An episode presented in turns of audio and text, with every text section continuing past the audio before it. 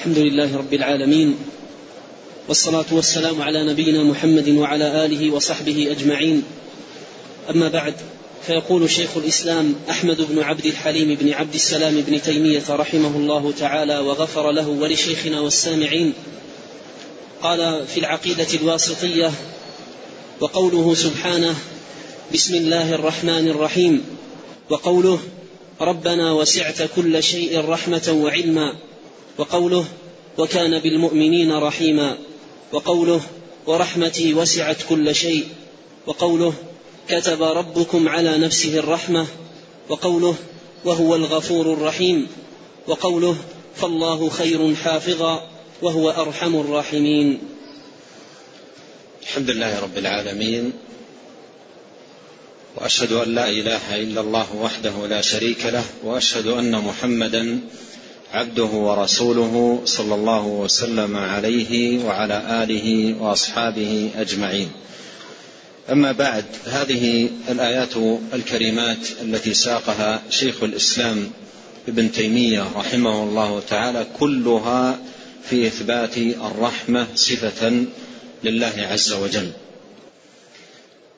والرحمة صفة قائمة بالله عز وجل فهو جل وعلا لم يزل ولا يزال رحمانا رحيما متصفا بالرحمة جل وعلا.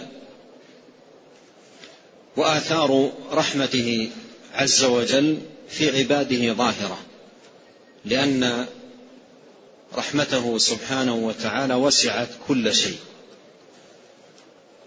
وسيأتي في سياق الآيات التي أوردها شيخ الإسلام رحمه الله ما يدل على أن رحمة الله سبحانه وتعالى نوعان عامة وخاصة.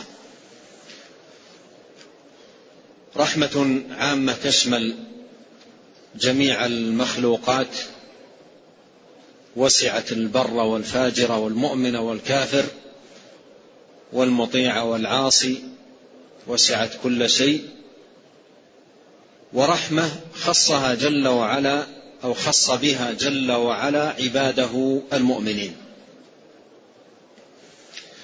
وعلى كل من الإيمان بالله الإيمان برحمة الله وأنه أرحم الراحمين وأن وأن من أسمائه جل وعلا الرحمن الرحيم وكلاهما اسمان دالان على ثبوت الرحمة صفة لله جل وعلا. وقد ذكر العلماء رحمهم الله أن اقتران هذين الاسمين في البسملة فيه عموم الرحمة وخصوصها. فيه عموم الرحمة وخصوصها. وفيه أنها في الدنيا والآخرة. فهي رحمة عامة تشمل المؤمن والكافر والبر والفاجر وخاصة بالمؤمنين. وهذه يدل عليها في البسملة اسم الله الرحيم. ولهذا قال جل وعلا وكان بالمؤمنين رحيما وكان بالمؤمنين رحيما. وهذا مما قيل في الفرق بين هذين الاسمين. وقيل في الفرق بينهما أن الرحمن اسم يدل على الرحمة التي هي صفة قائمة بالله والرحيم يدل على تعلق هذه الرحمة أو أثر هذه الرحمة في وتعديها للمرحوم ولهذا قال وكان بالمؤمنين رحيما.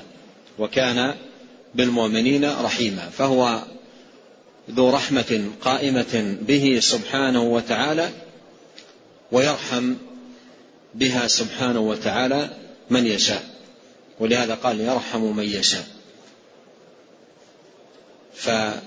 هي من هذه الجهة متعلقة بالمشيئة ومن الجهة الأولى صفة قائمة الرب سبحانه وتعالى لا تنفك عنه.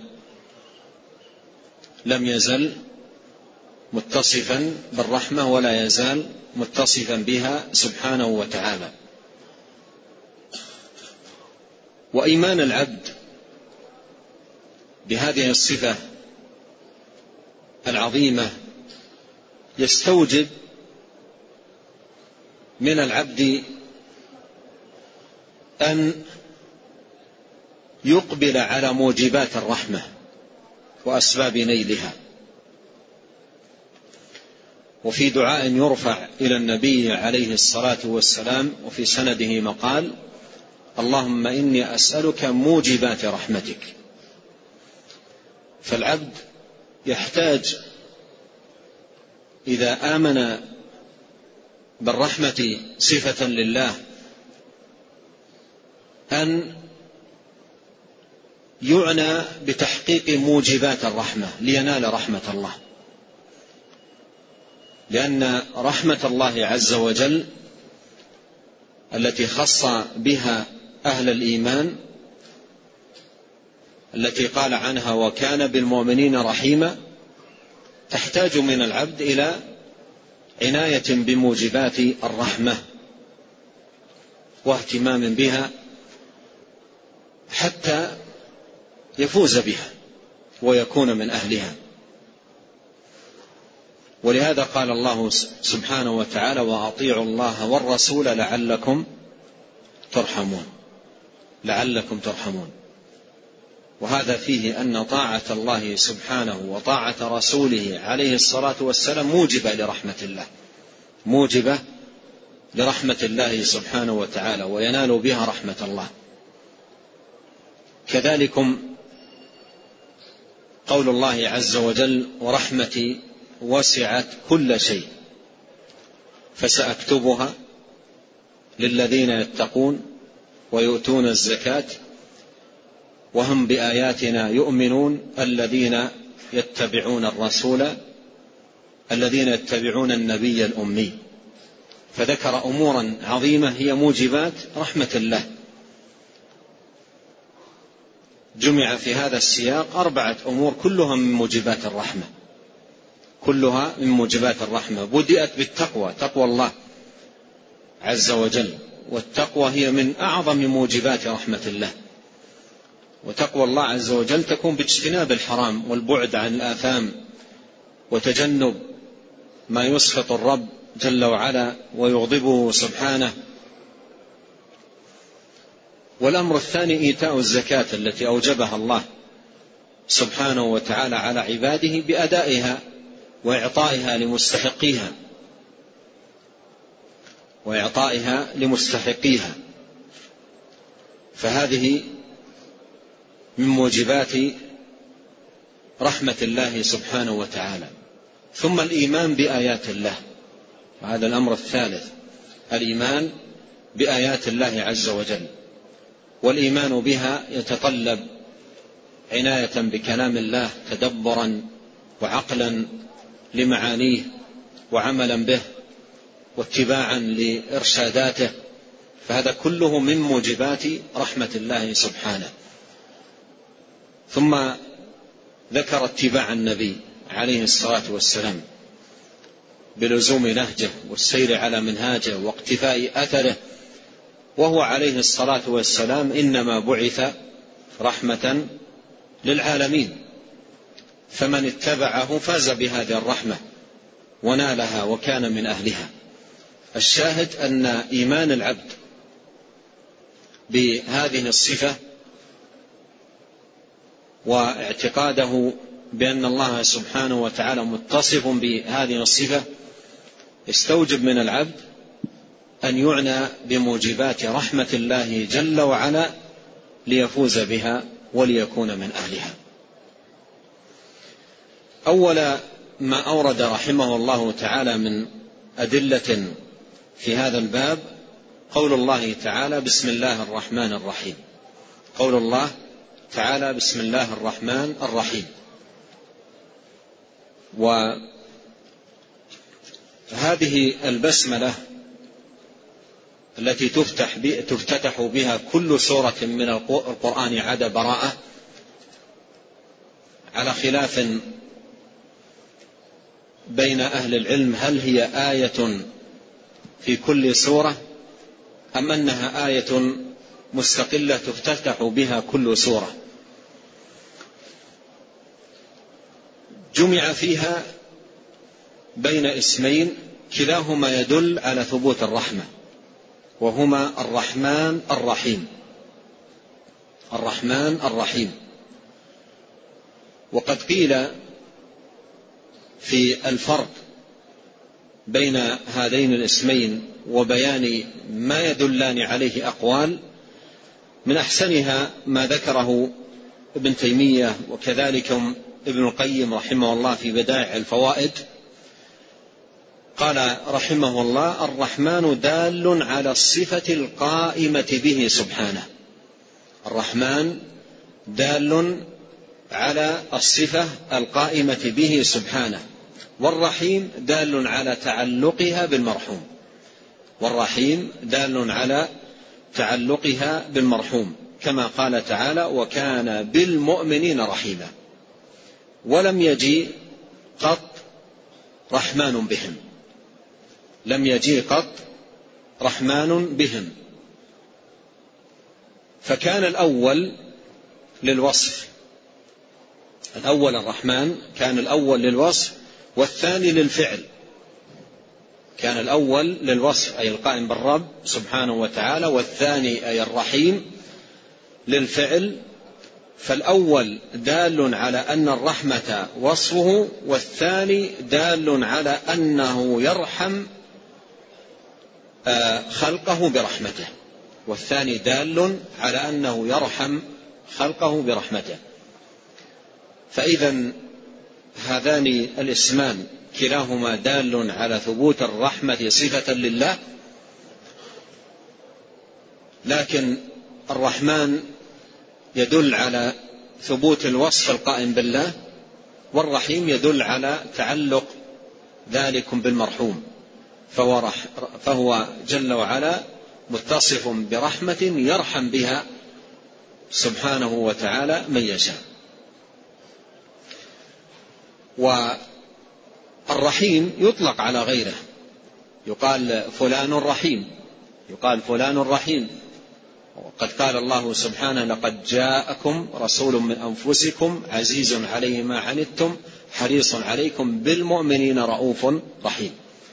لكن رحمن لا يطلق إلا على الله. لا يطلق إلا على الله. ولا يصح أن يقال فلان رحمن. لا يصح أن يقال فلان رحمن. بل هذا لا يطلق إلا على الله سبحانه وتعالى. وبهذا يعلم أن من أسماء الله سبحانه وتعالى أسماء لا يصح أن تطلق إلا عليه.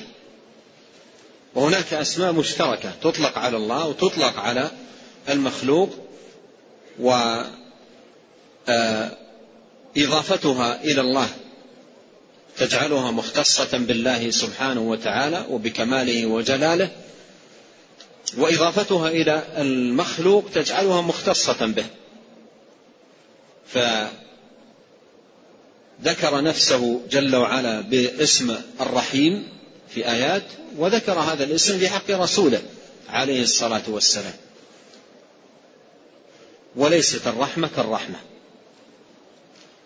فالرحمة التي اتصف بها الله والتي دل عليها اسمه الرحيم خاصة به لائقة بجلاله وكماله.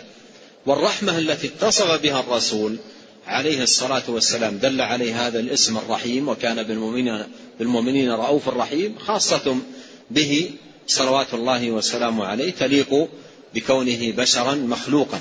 قل إنما أنا بشر مثلكم.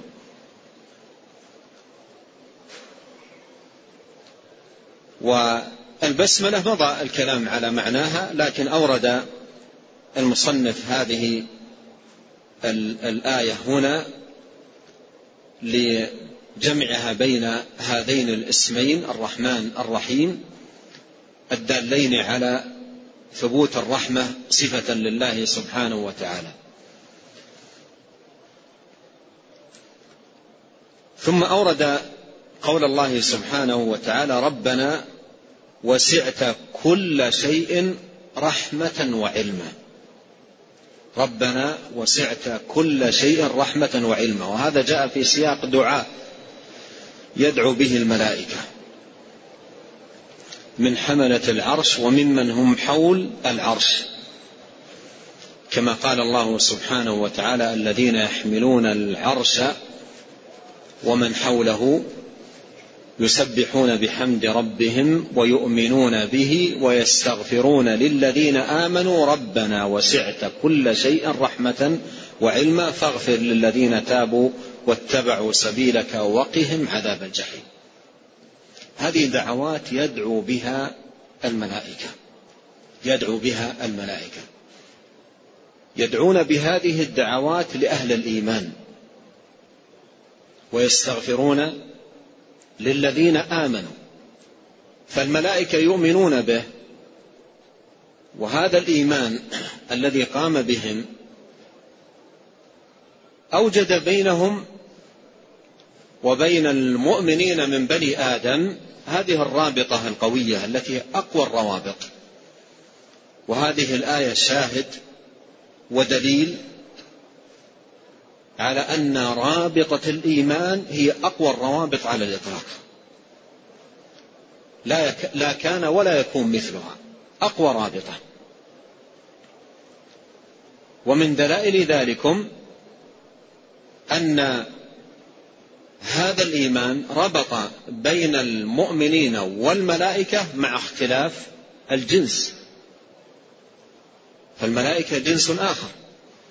خلقوا من نور. وبنو آدم خلقوا من طين الجنس مختلف. لكن لما كانت هذه الرابطة قد وجدت بينهم أوجدت هذه المعاني العظيمة. فالملائكة يدعون لأهل الإيمان بهذه الدعوات العظيمة. ويستغفرون للذين آمنوا. ربنا وسعت كل شيء رحمة وعلما.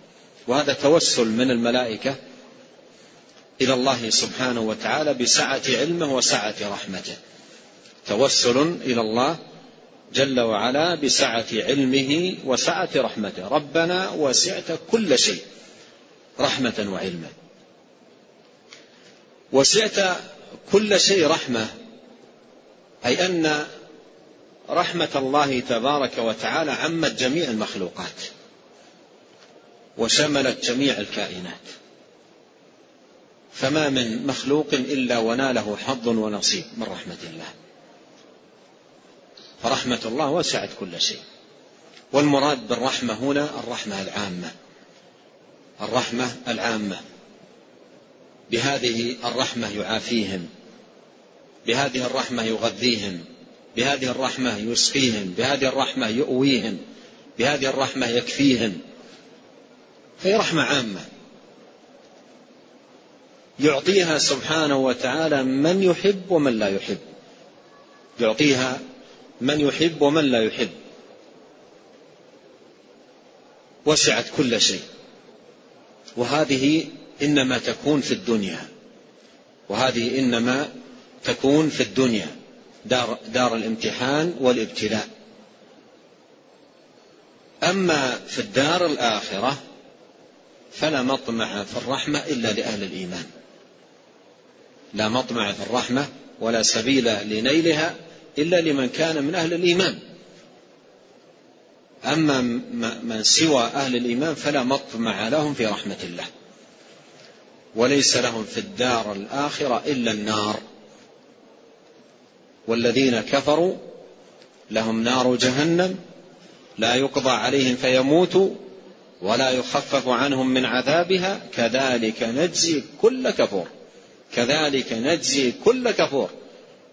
وهم يصطرخون فيها ربنا أخرجنا نعمل صالحا غير الذي كنا نعمل أولم نعمركم ما يتذكر فيه من تذكر وجاءكم النذير فذوقوا فما للظالمين من نصير. أي لا مطمع لهم في رحمة الله. من مات على غير الإيمان من مات على الكفر بالله سبحانه وتعالى على الكفر بالرحمن لا مطمع له في الدار الآخرة في رحمة الله. إن الله لا يغفر أن يشرك به. إن الله لا يغفر أن يشرك به ويغفر ما دون ذلك لمن يشاء. ويغفر ما دون ذلك لمن يشاء. فالرحمة التي هي صفة الله نوعان رحمة عامة رحمة عامة تشمل الجميع المسلم والكافر والبر والفاجر وهذه إنما هي في هذه الحياة الدنيا. ورحمة خاصة وسيأتي الحديث عنها في قوله آه، سبحانه وتعالى وكان بالمؤمنين رحيما. هذه رحمة خص الله سبحانه وتعالى بها أولياءه المؤمنين. وقوله وعلما وسعت كل شيء رحمة وعلما. علم الله وسع كل شيء. علم الله وسع كل شيء. أحاط جل وعلا علما بكل شيء. علم ما كان وما سيكون وما لم يكن لو كان كيف يكون. وانظر اقتران الرحمة بالعلم. في سياق ذكر العموم لهما لرحمة الله وعلم الله. فرحمة الله سبحانه وتعالى وسعت ما وسعه علم الله وعلم الله وسع كل شيء. وعلم الله سبحانه وتعالى وسع كل شيء. ربنا يتوسلون إلى الله هذا التوسل العظيم ربنا وسعت كل شيء رحمة وعلما. ثم ذكروا المطلوب فاغفر للذين تابوا. فاغفر للذين تابوا واتبعوا سبيلك وقهم عذاب الجحيم. يسألون الله سبحانه وتعالى أن يغفر لأهل الإيمان الذين اتبعوا سبيل الرحمن وأن يقيهم العذاب وأن يدخلهم الجنان. دعوات متواصلات من ملائكة الرحمن. وذلكم لهذه الرابطة العظيمة التي كانت بينهم ألا وهي رابطة الإيمان التي أعظم الروابط وأجلها على الإطلاق. ثم أورد المصنف رحمه الله تعالى قول الله عز وجل وكان بالمؤمنين رحيما وكان بالمؤمنين رحيما. وكان بالمؤمنين رحيما. يأتي لها نظائر وكان الله سميعا بصيرا لها نظائر. والمعنى المراد أنه لم يزل ولا يزال سبحانه وتعالى لم يزل ولا يزال متصفا بذلك. كان وقد جاء مثل هذا المعنى عن ابن عباس رضي الله عنهما.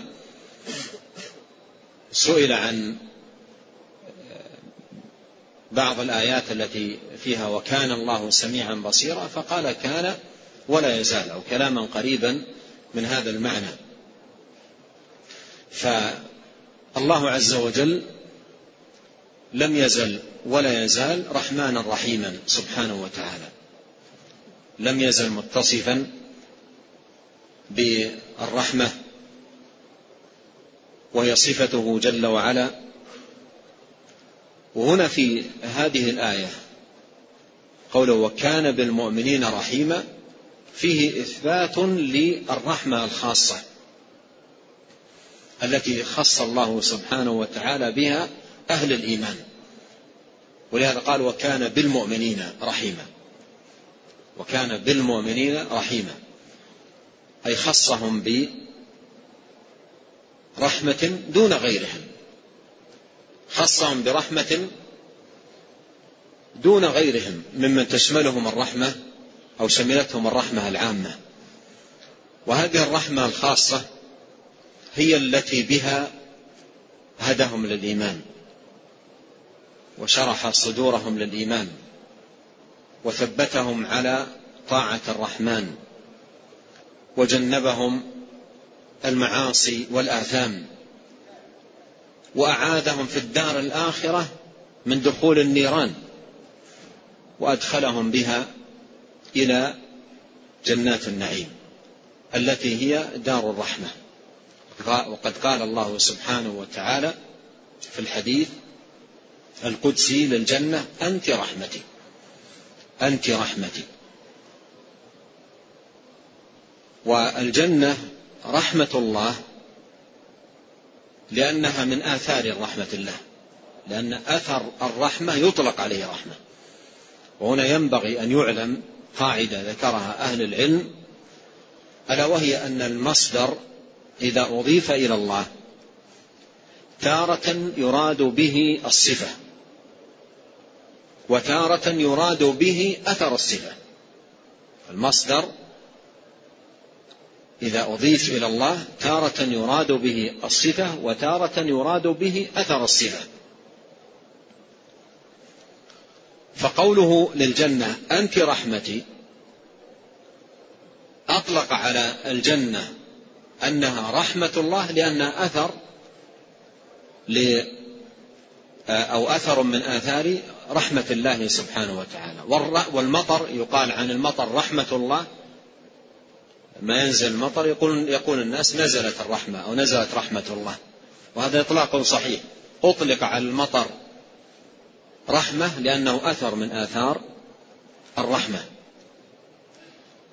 فانظر إلى آثار رحمة الله.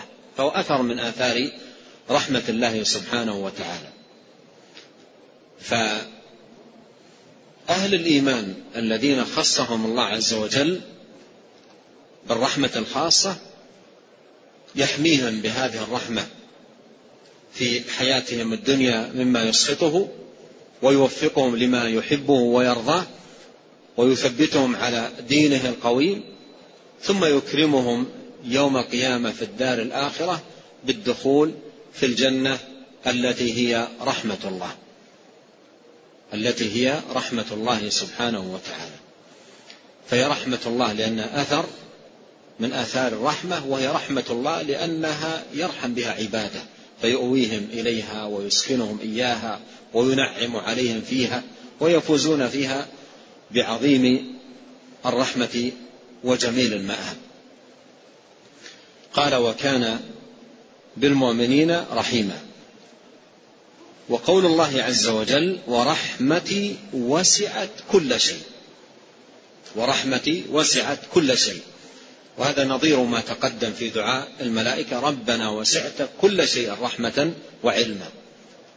فقوله ورحمتي وسعت كل شيء أي أنها تشمل الجميع وتعم الجميع البر والفاجر المؤمن والكافر العاصي والمطيع كلهم تشملهم فهي رحمة عامة. فهي رحمة عامة. ثم أعقبها بقوله ورحمتي وسعت كل شيء فسأكتبها فسأكتبها للذين يتقون ويؤتون الزكاة وهم بآياتنا يؤمنون الذين يتبعون النبي الأمي. وهذا الذي آه، يعنى هنا أي ما خص الله سبحانه وتعالى به هؤلاء من رحمة. بتوفيق لهم لطاعة الله عز وجل وتثبيت لهم على الإيمان إلى أن يلقوا ربهم تبارك وتعالى الرحمن الرحيم وهو عنهم راض. ربنا وسعت كل شيء رحمة آه نعم ورحمتي وسعت كل شيء فسأكتبها.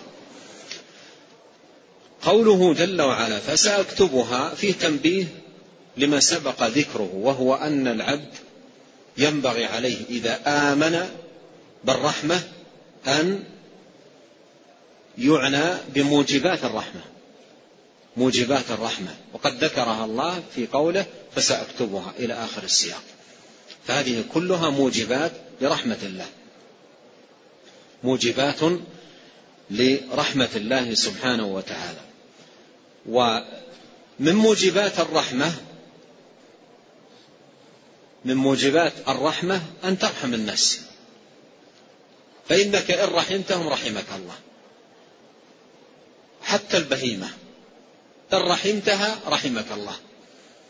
وفي هذا قاعدة عامة جامعة ما أحوجنا والله إلى أن نفعلها في حياتنا. الراحمون يرحمهم الرحمن. الراحمون يرحمهم الرحمن. ارحموا من في الأرض يرحمكم من في السماء. الراحمون يرحمهم الرحمن. ارحموا من في الأرض يرحمكم من في السماء. وفي الحديث الآخر قال من لا يرحم لا يرحم. إذا من موجبات رحمة الله سبحانه وتعالى أن يرحم الناس العباد وأن يرحم البهيمة. جاء في الأدب المفرد للإمام البخاري أن صحابيا سأل النبي عليه الصلاة والسلام قال يا رسول الله الشاة أذبحها وأرحمها. الشاة أذبحها وأرحمها. قال عليه الصلاة والسلام والشاة إذا رحمتها رحمك الله. والشاة إذا رحمتها رحمك الله. الآن من يذبح الذبيحة؟ منهم من يذبحها بفظاظة وغلظة وقسوة ومنهم من يرحمها برحمة. يريح الذبيحة ويحد الشفرة ويتلطف ويترفق. يذبحها وهو يرحمها. وهو على هذه الحال يذبح شاة ليأكل لحمها يرحمه الله لأنه قام في قلبه رحمة لها. قام في قلبه رحمة لها. وهكذا قل في رحمة الطير رحمة البهيم جميع هذه ترحم. ارحموا من في الأرض. وقول من في الأرض من هنا في هنا بمعنى على أي من على الأرض. ارحموا من على الأرض؟ ليس خاص بالناس. فهذا فهذه رحمة مطلوبة من المؤمن. وإذا قامت في في قلبه رحمه الله سبحانه وتعالى. والله أكرم من عباده وأرحم من عباده. وفي الحديث لله أشد رحمة من هذه أشد رحمة بعباده من هذه بولدها. الله أرحم بعباده سبحانه وتعالى. والله أكرم. إن رحمت عباد الله ورحمت البهيم ورحمت الطير ورحمت الله أكرم منك. والجزاء من جنس العمل وهل جزاء الإحسان إلا الإحسان. وهذا باب يغفل كثير من الناس. وربما يقعون في أخطاء في هذا الباب يغفلون عن آثارها وأخطارها وأضرارها عليهم. وأيضا يغفلون عن العناية بهذا الجانب جانب الرحمة فبما رحمة من الله لهم.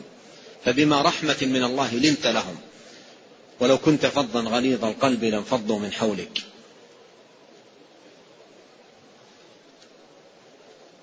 قال عليه الصلاة والسلام إنما بعثت رحمة. إنما بعثت رحمة. فهذه الرحمة كل ما عظم حظ العبد منها كل ما عظم حظ العبد منها فاز برحمة الله سبحانه. والله أكرم من عباده. انظروا في هذا قصة المرأة البغي.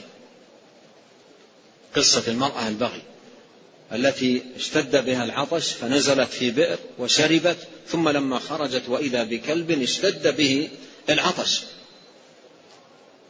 فقام في قلبها رحمة له رحمت كلبا. رحمت كلبا. قام في قلبها رحمة له فنزلت. ونزعت موقها خفها وملأته ماء ومسكته بفمها وصعدت معرضة نفسها الخطر من أجل كلب. ثم سقت. فشكر الله عملها فغفر لها. غفر لها. والمغفرة هنا التي نالتها هذه المرأة هو أن الله سبحانه وتعالى طهرها من البغاء ونقاها منه. وعافاها من الابتلاء به لأن هذه الأعمال مثل الفواحش وشرب الخمور ونحو هذه المعاصي إذا استمرأها الإنسان ومضى عليها ليس من السهل أن يخلص منها إلا إذا رحمه الله سبحانه وتعالى فخلصه منها. فتوبة الله على هذه المرأة أن الله خلصها من هذا البغاء ونزعه من صدرها. ولم تبقى بعده امرأة بغيا وإنما امرأة تائبة لله سبحانه وتعالى. غفر الله لها ما كان ووفقها فيما بقي. هذا هو المعنى. هذا هو المعنى. وقد مر معي قريبا أرويها لما فيها من عبرة وفائدة. أرويها لما فيها من عبرة وفائدة وهي شبيهة بقصة هذه المرأة. والقصص الصحيح إذا كان فيه عبرة يروى ويستفاد منه ويستفاد مما فيه من عبرة وعظة. يحدثني أحد الأفاضل عن جار له. يحدثني أحد الأفاضل عن جار له عمره أربع وعشرين سنة. أدمن الخمر إدمانا شديدا وكان لا يصلي. ويقول لا نعرفه في في حينا لا ليس له احتكاك بنا. وإنما منقطع مع رفقة فاسدة يتعاطى وإياهم كل يوم من الخمر. يقول رأيته أقبل على الصلاة والعبادة وملازمة المسجد ويجلس حتى الإشراق. فتعجبت فجلست يوما في المسجد حتى خلى من الناس فجلست عنده وهنأته بهذا الخير ودعوت له. وقال له أنا سأروي لك قصتي. وإن كانت يعني ما حياة سيئة وأخذ يذم يعني حاله في الخمور وإلى آخره. يقول يوم من الأيام سهرت الليل على عادتي ولما جاء وقت الفجر من عادتي أني أشرب في هذا الوقت وأنام حتى العصر ثم يسهر بالليل هذا حياته يقول فكنت جائعا ولا أستطيع يقول أن أشرب الخمر وأنا جائع فكان معي دراهم قليلة ويوجد عندي الخمر في بيتي. عندي دراهم قليلة أو مال قليل أخذته وذهبت لأشتري خبزا وعصيرا أملأ به بطني حتى أشرب الخمر. وليس معي من المال إلا ما يكفي الخبز والعصير. فذهبت. ولما يكون ليلة شاتية وأنا متدفي بالفرو واللباس والكذا يقول وإذا بجرو صغير كلب صغير ينتفض من البرد والجوع. يقول سبحان الله رحمته. رحمت هذا الكلب وقلت سأضحي بالخمر اليوم لأجله. وأنا ما أستطيع أفارقها يقول يقول قلت سأضحي من أجله. فذهبت واشتريت حليبا وأخذت الكلب ومن شدة رحمتي له أدخلته داخل ثروتي وضممته إلى جسمي ودفيته. وأخذته للبيت وسقيته الحليب حتى دفى وارتاح. وذهب عنه بردة وعن وذهب عنه الجوع. يقول في قلبي رحمة قوية جدا لهذا الكلب قوية يقول. عجيبة. يقول ونمت. وقمت من نومي وأنا لا أطيق شيئا اسمه خمر يقول نزعه الله من قلبي تماما. لا أطيق شيئا اسمه خمر يقول أقبلت على عبادة الله وعلى الصلاة. فانظر المعنى. قال فشكر الله عملها فغفر لها في قصة البغي. فشكر الله عمله فغفر له. شكر الله عمله فغفر له. هذا الخمر الذي ما كان يفكر أن يتركه يقوم من نومه وهو لا يطيقه. هذه رحمة من الله سبحانه. رحم كلبا والله أرحم به. الله أرحم بعباده سبحانه وتعالى. والله أعظم رحمة. والراحمون يرحمهم الرحمن. والراحمون يرحمهم الرحمن. وأيضا قصة أخرى أرويها عن صاحبها مباشرة وفيها أيضا عبرة عبرة عظيمة. يحدثني صاحب القصة وهو حي يرزق كبير في السن يحكي عن قصة له في شبابه وهو عندي ثقة. يقول كنت على بعيري ومعي قربة ماء صغيرة ليس فيها إلا ماء قليل جدا. وفي يوم صائف شديد الحر. وأنا أحتاج إلى هذا الماء. يقول فقلت في اشتداد الظهيرة تحت ظل شجرة حتى يبرد الجو وأواصل السير. وليس معي إلا ماء قليل جدا في القربة. يقول بين أنا على هذه الحال وإذا كلب يلهث يكاد يأكل الثرى من شدة العطش. يقول فرحمته. رحمته. وليس معي وعاء أصب له فيه الماء. يقول ثيابي من الثياب القديمة تمسك الماء قليلا فحفرت حفرة صغيرة في الأرض ونزلت ثوبي في الحفرة فأصبح ثوبي له كالوعاء. وأخذت قربتي وأصب الماء الذي معي على ثوبي والكلب يلعق الماء من الثوب مباشرة حتى نفذ الماء الذي معي كله. يقول ما أخذت قليل إلا وسحابة تقبل. يقول سحابة تقبل حتى تكاملت فوقي وصبت الماء. يقول فشربت وملأت قربتي وشرب بعيري وشربت البهائم والطيور التي من حولي. الله أرحم بعباده. وأكرم سبحانه وتعالى. وهذا جانب حقيقة يا أخوان ما ينبغي أن نغفله عندما نقرأ الحديث الراحمون يرحمهم الرحمن ارحموا من في الأرض يرحمهم يرحمكم من في السماء. نعتني بهذا الجانب لأن آه، لأنه جانب عظيم عظيم جدا ومهم.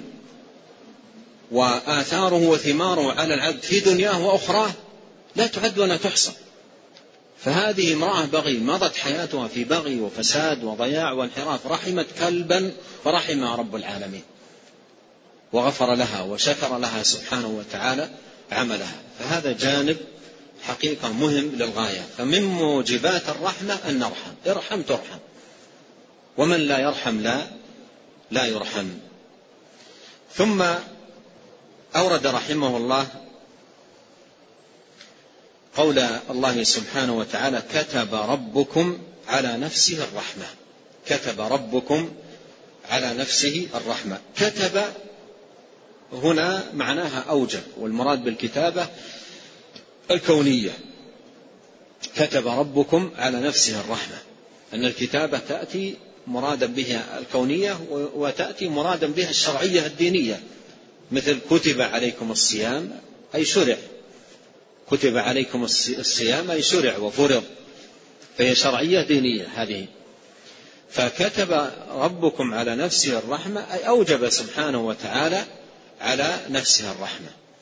وهذه الرحمة أوجبها الله سبحانه وتعالى على نفسه تفضلا وتكرما دون أن يوجبها عليه أحد. مثل قوله في الحديث قول عليه الصلاة والسلام حق الله على العباد وحق العباد على الله. فهو حق للعباد على الله تكرما من الله.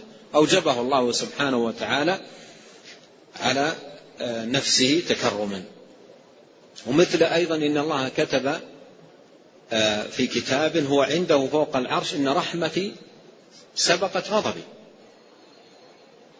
فهذا آه، أوجبه الله سبحانه وتعالى على نفسه تفضلا وتكرما. فهذه فيها إثبات الرحمة صفة لله عز وجل. ثم أورد قول الله عز وجل وهو الغفور الرحيم. وهو الغفور الرحيم. وفي هذه الآية اسمان الغفور في إثبات المغفرة صفة لله والرحيم إثبات الرحمة صفة لله جل وعلا. ثم ختم هذه الآيات بقول الله عز وجل فالله خير حافظا وهو أرحم الراحمين. فالله خير حافظا وهو أرحم الراحمين. وهذه جاءت في سياق أو حكاية عن يعقوب عليه السلام. قال فالله خير حافظا وهو أرحم الراحمين. في إثبات الحفظ إثبات الحفظ فالله خير حافظا ولا يؤوده حفظهما و ومن أسمائه الحفيظ سبحانه وتعالى فالله خير حافظا فالله خير حافظا. فهو جل وعلا حافظ يحفظ عباده يحفظ عباده. ومن حفظه لهم حفظ إيمانهم. حفظ دينهم حفظ عبادتهم.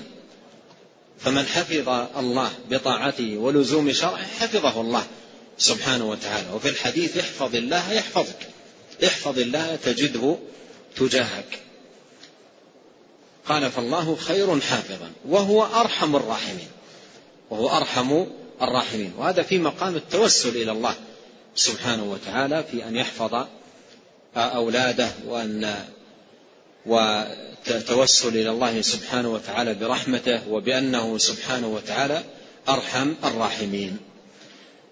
فعلى كل هذه آيات كلمات ساقها المصنف رحمه الله تعالى في إثبات آه، الرحمة صفة لله عز وجل ودلت الآيات على معاني عديدة متعلقة بالرحمة تستفاد بتأمل وتدبر هذه الآيات الكريمات. نسأل الله الكريم رب العرش العظيم أن ينفعنا جميعا بما علمنا وأن يزيدنا علما وأن يجعل ما نتعلمه رح وأن يجعل ما نتعلمه حجة لنا لا علينا. ونسأله تبارك وتعالى أن يتغمدنا جميعا برحمته وأن يصلح لنا شأننا كله. إنه تبارك وتعالى سميع قريب مجيب. نعم. أحسن, أحسن الله إليكم وبارك فيكم ونفعنا الله بما قلتم وغفر الله لنا ولكم وللمسلمين. يقول هذا السائل أحسن الله إليكم. ما هو الضابط في معرفة الأسماء التي يختص بها الله تعالى والأسماء المشتركة؟ ينظر في الإجابة على هذا السؤال ما كتبه الحافظ بن كثير آه، رحمه الله تعالى في مقدمة تفسيره في تفسيره لسورة الفاتحة في ذكر آه، الأسماء التي آه، تكون مختصة بالله والأسماء التي هي أسماء مشتركة. نعم. أحسن الله إليكم وبارك فيكم. يقول هذا السائل قول الله عز وجل إن الله بالناس لرؤوف رحيم هل يدل هذا على أن على أن اسم الله الرحيم ليس خاصا بالمؤمنين بل هو عام لجميع الناس؟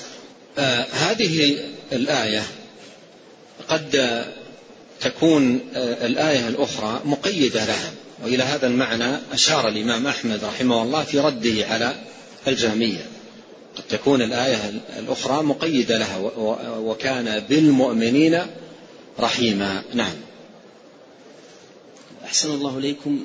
يقول هل صفة الرحمة من الصفات التي يقال فيها ذاتية باعتبار وفعلية باعتبار آخر؟ باعتبار قيام الرحمة بالله عز وجل وأنها ملازمة للذات لا تنفك عن عن ذات الله سبحانه وتعالى فهي بهذا الاعتبار ذاتية. وباعتبار تعلق بالمشيئة يرحم من يشاء فهي بهذا الاعتبار فعلية. نعم. أحسن الله إليكم. يقول السائل هل يجوز التسمي برحمة الله ونحو ذلك؟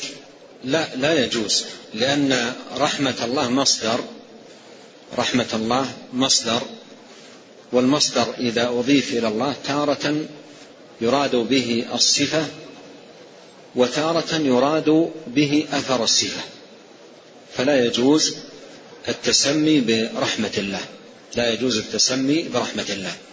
من هذه الجهة حتى ولو قال أردت برحمة الله أي الأثر لو أردت برحمة الله الأثر قصدت هذا المعنى حتى وإن قال قصدت هذا المعنى أيضا ليس له أن يتسمى بهذا الاسم.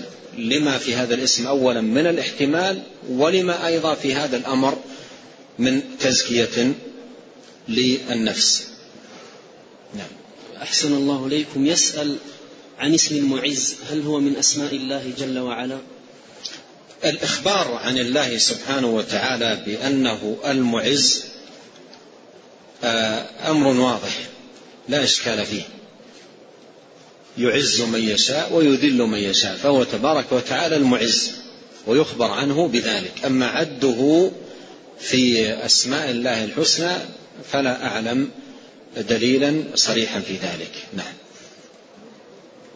أحسن الله إليكم. يقول بعضهم يفسر الرحمة بإرادة الإحسان أو إرادة الإنعام فهل يقال في هذا التفسير أنه تفسير باللازم؟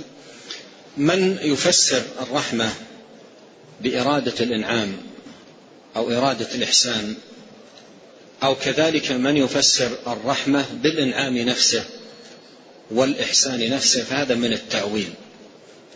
من التأويل ومن صرف النص عن دلالته.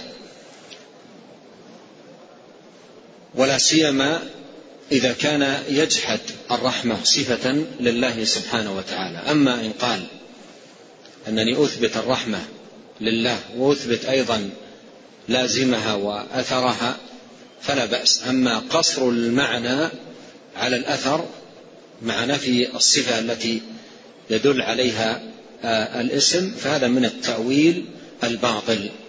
نعم. أحسن الله إليكم. يسأل كيف شملت البسملة أنواع التوحيد الثلاثة؟ ذكر بعض أهل العلم أن البسملة تشمل أنواع التوحيد الثلاثة لأن فيها اسم الجلالة الله الدال على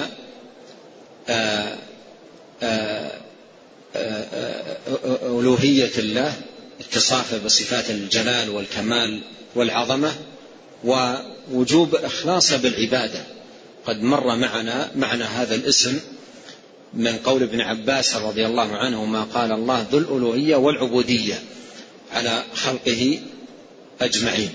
فهذا فيه دلالة آه، البسملة على توحيد الألوهية.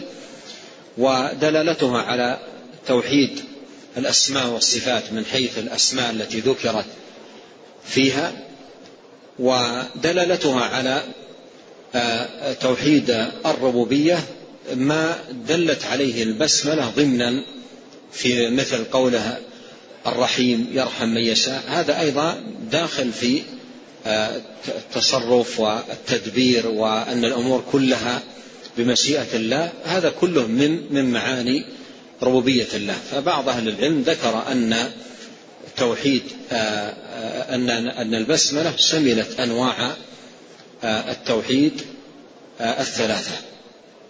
وذكروا أيضا من اللطائف العلمية أن فيها في البسملة أنواع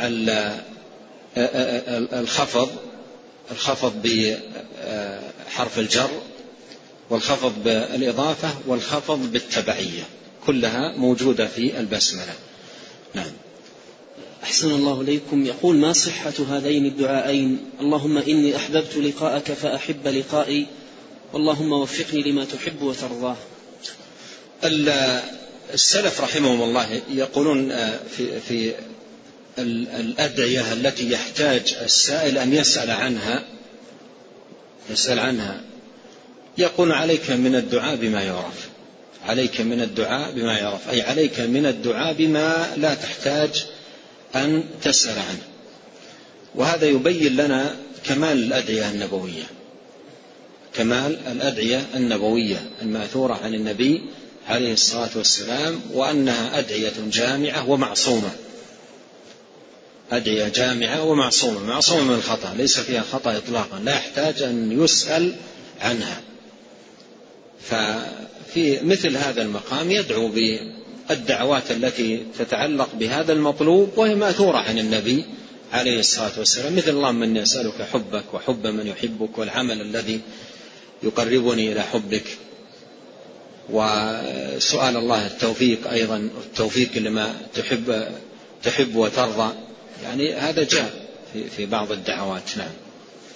أحسن الله إليكم. يسأل عن عن معنى الصاحب في قوله صلى الله عليه وسلم أنت الصاحب في السفر. آه، في دعاء السفر قال آه، آه، أنت الخليفة في الأهل والصاحب في السفر لأنه سبحانه وتعالى يصحب المسافر ويكون مع المسافر. المتوكل على الله الملتجئ إلى الله المستعين بالله يكون الله معه. مؤيدا وحافظا ومسددا وهاديا وموفقا. هذا هو المعنى. نعم. أحسن الله إليكم. تكرر السؤال من الأخ. يقول نريد مزيد إيضاح في كون الإرادة الكونية القدرية ترادف المشيئة والإرادة الشرعية الدينية ترادف المحبة. الإرادة الشرعية الدينية ما يريده الله سبحانه وتعالى من عباده شرعا ودينا لا يكون إلا فيما يحب فهو لا يريد شرعا ودينا إلا ما يحب فكل ما أراد جل وعلا من عباده شرعا ودينا أن يفعلوه فهو يحبه. ولهذا قيل أن الإرادة الشرعية الدينية مرادفة للمحبة بمعنى أن كل ما يريده الله تبارك وتعالى شرعا ودينا فهو يحبه. فهو يحبه. وقوله من الإرادة الكونية القدرية مرادفة للمشيئة مرادفة للمشيئة أي أن ما أراده الله تبارك وتعالى كونا وقدرا يكون لأن مشيئة الله سبحانه وتعالى نافذة لأن مشيئة الله نافذة فما شاء الله كان وما لم يشأ لم يكن. أيضا قل مثلها ما أراده الله كونا وقدرا كان لأن الإرادة الكونية القدرية مرادفة للمشيئة. وما يريده الله كونا وقدرا منه مراد يحبه ومنه مراد لا يحبه. فالله عز وجل أراد كونا وقدرا وجود إبليس وهو يبغض إبليس وأراد كونا وقدرا وجود الكفر وهو يبغض الكفر. لكن لله حكمة في ذلك. نعم. أحسن الله إليكم. يقول ما تعليق فضيلتكم على الذين يقولون ندخل الجنة برحمة الله مع أنهم يرتكبون المعاصي ويتمادون فيها ويتهاونون بالصلاة؟ الواجب على المسلم أن يجمع في هذا الباب بين أمرين ذكرهما الله في قوله نبع عبادي أني أنا الغفور الرحيم وأن عذابي هو العذاب الأليم. فيجمع بين الأمرين وهما الرجاء والخوف والرغبة والرهبة. فيفعل موجبات الرحمة ويتجنب موجبات النقمة.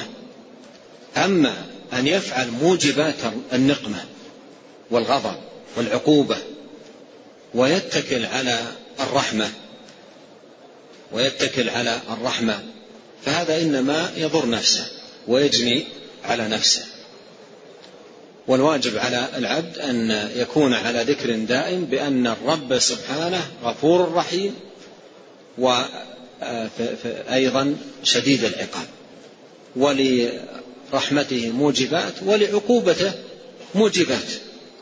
نعم. أحسن الله إليكم. يقول السائل كثير من المسلمين يمدحون الكفار لمعاملتهم الأطفال والحيوانات ويقولون أن ما عندهم يفوق ما عند المسلمين فهل من توجيه في ذلك؟ آه ما يكون لدى الكافر من تعاملات تكون آه، جيدة إما مع الحيوان أو مع مع الإنسان مع بني آدم أو نحو ذلك فهي تعاملات لم تعمل ليرجى بها رحمة الله. ولم تعمل ليرجى بها شيء عند الله سبحانه وتعالى. فهي أمور يقوم بها هؤلاء لمصالح آنية. لمصالح آنية. وحاجات وقتية. وهذا ما يميز المسلم عن الكافر. المسلم عندما يقوم بهذه الأعمال لا يقوم بها تظاهرا ولا رياء ولا سمعة ولا مفاخرة ولا محمدة وإنما يرجو بها شيئا عند الله. وانظروا قصة المرأة البغي. قصة المرأة البغي. المرأة البغي لا أحد يعلم بها إلا الله. ولم نعلم بقصتها لولا الوحي الذي جاء عن الرسول عليه الصلاة والسلام. وإلا كان عمل بينها وبين الله. وإلا أن العمل الذي كان منها كان بينه وبين الله. لأن لو إنسان في مثل هذا المقام وعنده ناس ونزل في بئر وحمل الماء وهو يقول حتى يقولون عني ويقولون عني ويقولون عني ذهب الإخلاص الذي هو أساس القبول. فالمرأة كانت في مكان لو هلك الكلب ومات ما علم أحد بها لكنها رحمت والله عز وجل اطلع عليها ورحمها. المؤمن يقوم بهذه الأعمال قربة لله وطاعة ورجاء لثواب الله سبحانه وتعالى. وعلى كل حال الواجب على المسلم أن يعتني بآداب الإسلام لأن, لأن ثمة تفريط ثمة تفريط كبير في آه، واجبات الدين آداب الدين أخلاق الدين. أحد الدعاة يقول كنت ألقي كلمة في إذاعة مباشرا على الهواء مباشر وكنت أتحدث عن أخلاق الإسلام وأفصل في الأخلاق والآداب الإسلامية يقول فاتصلت امرأة نصرانية. وقالت سبحان الله الإسلام يدعو إلى هذا كله؟ قال قلت نعم. قالت لأني أنا أسكن بين مسلمين ما رأيت هذه الأشياء. أسكن بين مسلمين ما رأيت هذه الأشياء. فالإسلام يدعو إلى ذلك كله؟ يقول فقلت لها أي دين من الأديان؟ بقطع النظر عن كونه حق أو باطل أهله فيهم المتمسك وفيهم المتوسط وفيهم المفرط هذا معروف في كل دين من الأديان. وقال لها أن دين الله سبحانه وتعالى يسع الجميع. فما دام عرفت أن هذا في الإسلام فأقبل على الإسلام. وأقبل على هذه الآداب الإسلامية والأخلاق العالية حتى تفوزي برضا الله سبحانه وتعالى. فالشاهد أن بعض المسلمين يفرط. يفرط بأخلاق الإسلام وآداب الإسلام و... نعم. أحسن الله إليكم. يسأل يقول أن مشركي قريش كانوا يقرون بأسماء الله وصفاته. عدا اسم الرحمن فما السر في ذلك؟ قال الله سبحانه وتعالى وهم يكفرون بالرحمن. وهم يكفرون بالرحمن. أي يكفرون بهذا الاسم لا أنهم يكفرون بوجود الله. الآيات التي تدل على أنهم يثبتون وجود الله كثيرة لكن يكفرون بالرحمن كفرا على وجه المعاندة للنبي عليه الصلاة والسلام لما قال اكتب بسم الله الرحمن الرحيم قالوا لا نعلم إلا رحمن اليمامة وعلى وجه العناد والمكابرة ذكروا ذلك عنادا وإلا حتى وجد في أشعارهم أشعار بعض الجاهليين إثبات اسم الرحمن. مثل قول أحدهم ألا قضب الرحمن ربي يمينه؟ شاعر جاهلي أثبت الاسم. لكن على وجه العناد والمكابرة قالوا ذلك. والآية تدل على أن من كفر باسم من أسماء الله أو جحد اسما من أسماء الله تبارك وتعالى فهو كافر بالله العظيم. ونكتفي بهذا ونسأل الله الكريم رب العرش العظيم أن يوفقنا جميعا لكل خير. اللهم أصلح لنا جميعا ديننا الذي وعصمة أمرنا وأصلح لنا دنيانا التي فيها معاشنا وأصلح لنا آخرتنا التي فيها معادنا واجعل الحياة زيادة لنا في كل خير والموت راحة لنا من كل شر. اللهم اعنا ولا تعن علينا وانصرنا ولا تنصر علينا وامكر لنا ولا تمكر علينا واهدنا ويسر الهدى لنا وانصرنا على من بغى علينا. اللهم اجعلنا لك ذاكرين لك شاكرين إليك أواهين منيبين لك مخبتين لك مطيعين. اللهم تقبل توبتنا واغسل حوبتنا وثبت حجتنا واهد قلوبنا وسدد ألسنتنا واسلل سخيمة صدورنا. اللهم وأصلح ذات بيننا وألف بين قلوبنا واهدنا سبل السلام وأخرجنا من الظلمات إلى النور وبارك لنا في أسماعنا وأبصارنا وأزواجنا وذرياتنا وأموالنا وأوقاتنا واجعلنا مباركين أينما كنا اللهم إنا نسألك العفو والعافية والمعافاة الدائمة في الدنيا والآخرة. اللهم إنا نعوذ بك من الفتن ما ظهر منها وما بطن. اللهم اغفر لنا ولوالدينا ولمشايخنا والمسلمين والمسلمات والمؤمنين والمؤمنات الأحياء منهم والأموات. اللهم اقسم لنا من خشيتك ما يحول بيننا وبين معاصيك ومن طاعتك ما تبلغنا به جنتك ومن اليقين ما تهون به علينا مصائب الدنيا. اللهم متعنا بأسماعنا وأبصارنا وقوتنا ما أحييتنا واجعله الوارث منا. واجعل ثأرنا على من ظلمنا وانصرنا على من عادانا. ولا تجعل مصيبتنا في ديننا ولا تجعل الدنيا أكبر همنا. ولا مبلغ علمنا ولا تسلط علينا من لا يرحمنا. سبحانك اللهم وبحمدك أشهد أن لا إله إلا أنت أستغفرك وأتوب إليك. اللهم صل وسلم على نبينا